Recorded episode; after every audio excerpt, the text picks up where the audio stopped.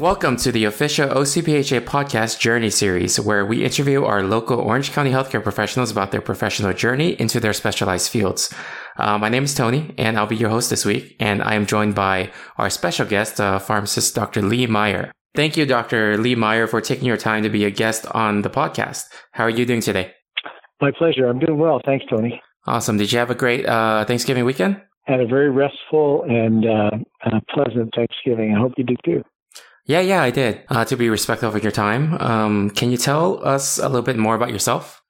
Well, I'm um, uh, been a pharmacist for over 40 years and spent my entire career in long-term care. Once I I found that specialty, and I found that probably within a year after graduating from pharmacy school. So I'm uh, I have uh, two grown children, and my wife is a pharmacist uh, who works for SCAN Health Plan, or, or actually Independence at Home, which is part of SCAN Health Plan, and um, just uh, enjoyed being a pharmacist in long-term care for a long, long, long, long time. It's it's still exciting to me, and uh, I um, have gotten a lot out of being a long-term care pharmacist uh, over the years as well. That's great. So, before you even decided to choose pharmacy, did you entertain any other ideas of what career to go to? And I guess what ultimately led you to deciding that you wanted to get into pharmacy?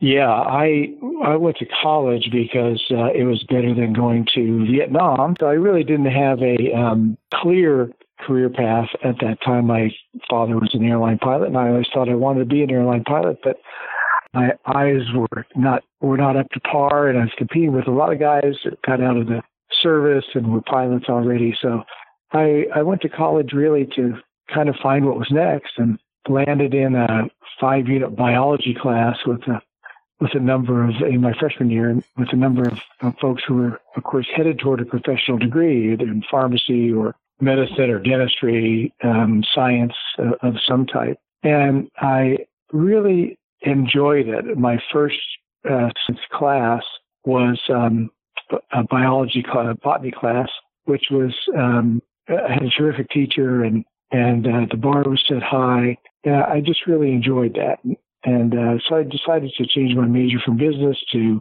biological sciences, and and went that way for four years through undergraduate school, and had a friend who had a huge influence on me as a as a friend and as a professional who uh, his name was Terry Cater. Was a pharmacist in Northern California, and he he kind of steered me toward pharmacy. I went to UOP for undergraduate work, and University of Pacific School of Pharmacy was right across the river in Stockton, and uh, Terry spent most of his time over there. But we talked a lot, and I decided to to check pharmacy out.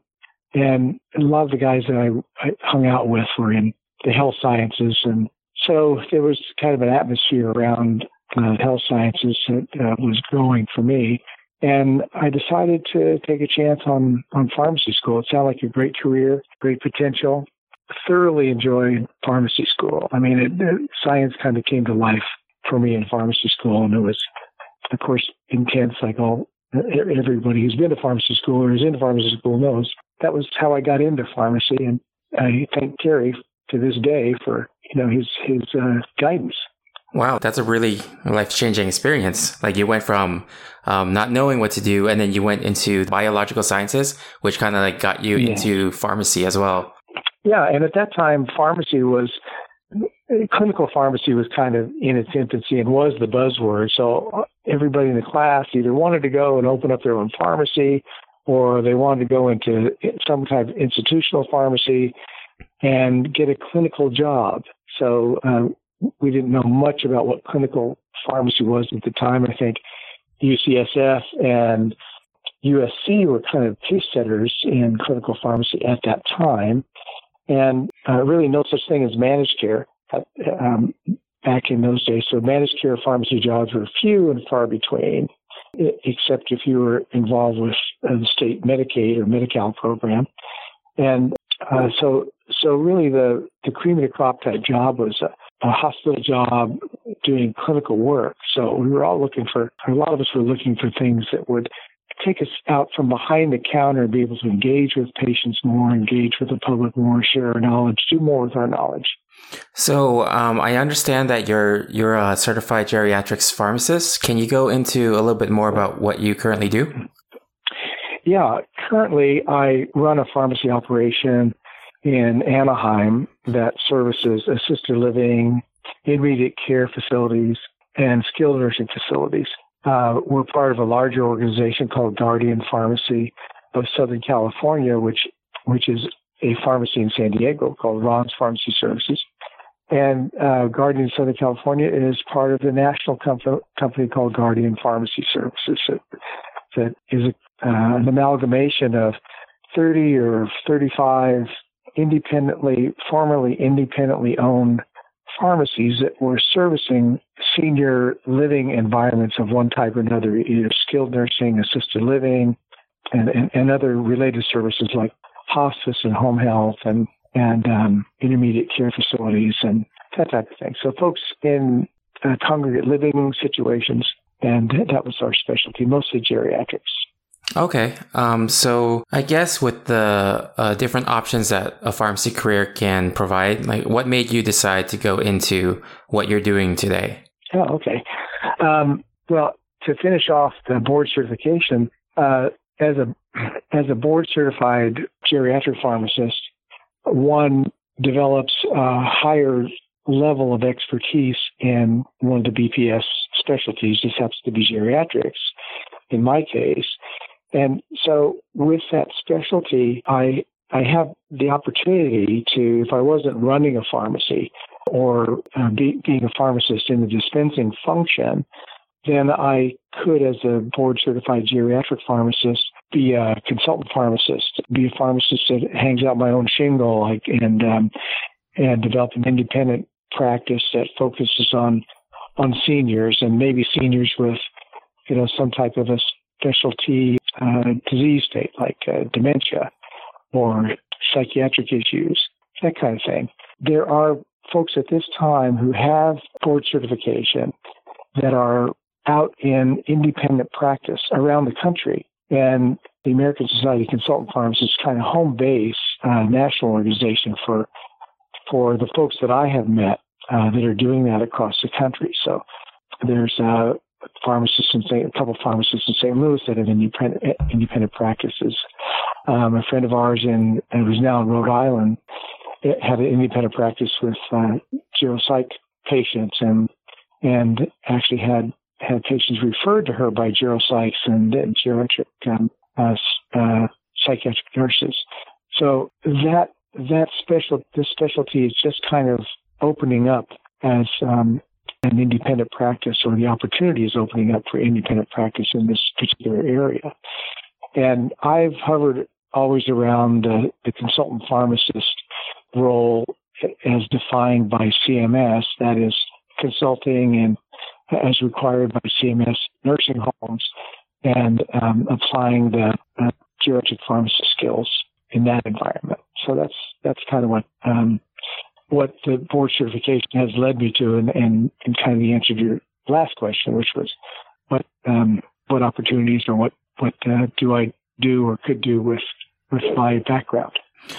Okay, wow. I guess for people who are looking to change their career, like a pharmacist that's currently in practice, and they find an interest in geriatrics, or maybe even a student that is currently going through pharmacy school, and they want to find more about like uh, the specialty of geriatrics, do you have any kind of advice that you can give them? Yeah, I think probably the closest, the, the way for someone who is interested to get closest to working with geriatric patients, at least in the long term, kind of a way would be to seek out a long term care pharmacy provider. And those folks are going to have either a staff pharmacist who does consulting or they will hire independent consultant pharmacists who, again, back to independent practice, one can become a consultant pharmacist and contract with facilities directly to, to be their, their, their consultant pharmacist. But to get in on the ground floor, floor and to kind of learn what it's about, I, I would suggest to someone who is interested to find a person who's already doing that, either for a long-term care pharmacist or independently as a consultant, and find out what um, what that job is all about and shadow that person perhaps, or at least meet with them. There are other folks, uh, although not as readily accessible, who are board certified geriatric pharmacists, and it need not be. You need not have the BCG uh, certification, uh, BCGP certification to get in this area and, and work in this area. But one who has gone to that uh, that effort is probably committed to the field of geriatrics and probably engaged uh, deeply in geriatrics and may be able to open a student's eyes or interested party's eyes to more opportunities in geriatrics. So there are some folks who aren't consulting in nursing homes who are working, for example, in with senior centers or through a through a clinic associated with a, a school of pharmacy working with um, geriatrics somehow. So those would be uh, two or three pathways that I could recommend. Wow, that's really good advice. Thank you. I'm sure our listeners uh, appreciate listening to what you have to say. Uh, is there anything you'd like to promote, or if, if people want to reach you? If anyone is is interested in uh, having some questions answered or talking a little further about what it's like to work in the area of geriatrics, they, are more than welcome to contact me. And my um, email address is lee.meyer, M-E-Y-E-R, at m2, the number two, pharmacists, plural, dot uh, com. All right, thank you. And we'll put that in the comments for this episode as well. So you guys can uh, directly contact uh, Dr. Lee Meyer. Um, all right, but uh, to be respectful of your time, I'd like to thank you again for taking some time out of your day to be our guest on the podcast. And I'm sure our listeners learn a lot about you and your field. Thank you, Dr. Dow. I appreciate it. Thank you very much. If you guys like this episode, please subscribe to our podcast to get notified of future episodes. For more information about OCPHA, you can find us at ocpha.org or on our social media accounts on Twitter, Facebook, Instagram, and YouTube. But until next time, OCPHA is signing off, reminding you to get determined, get inspired.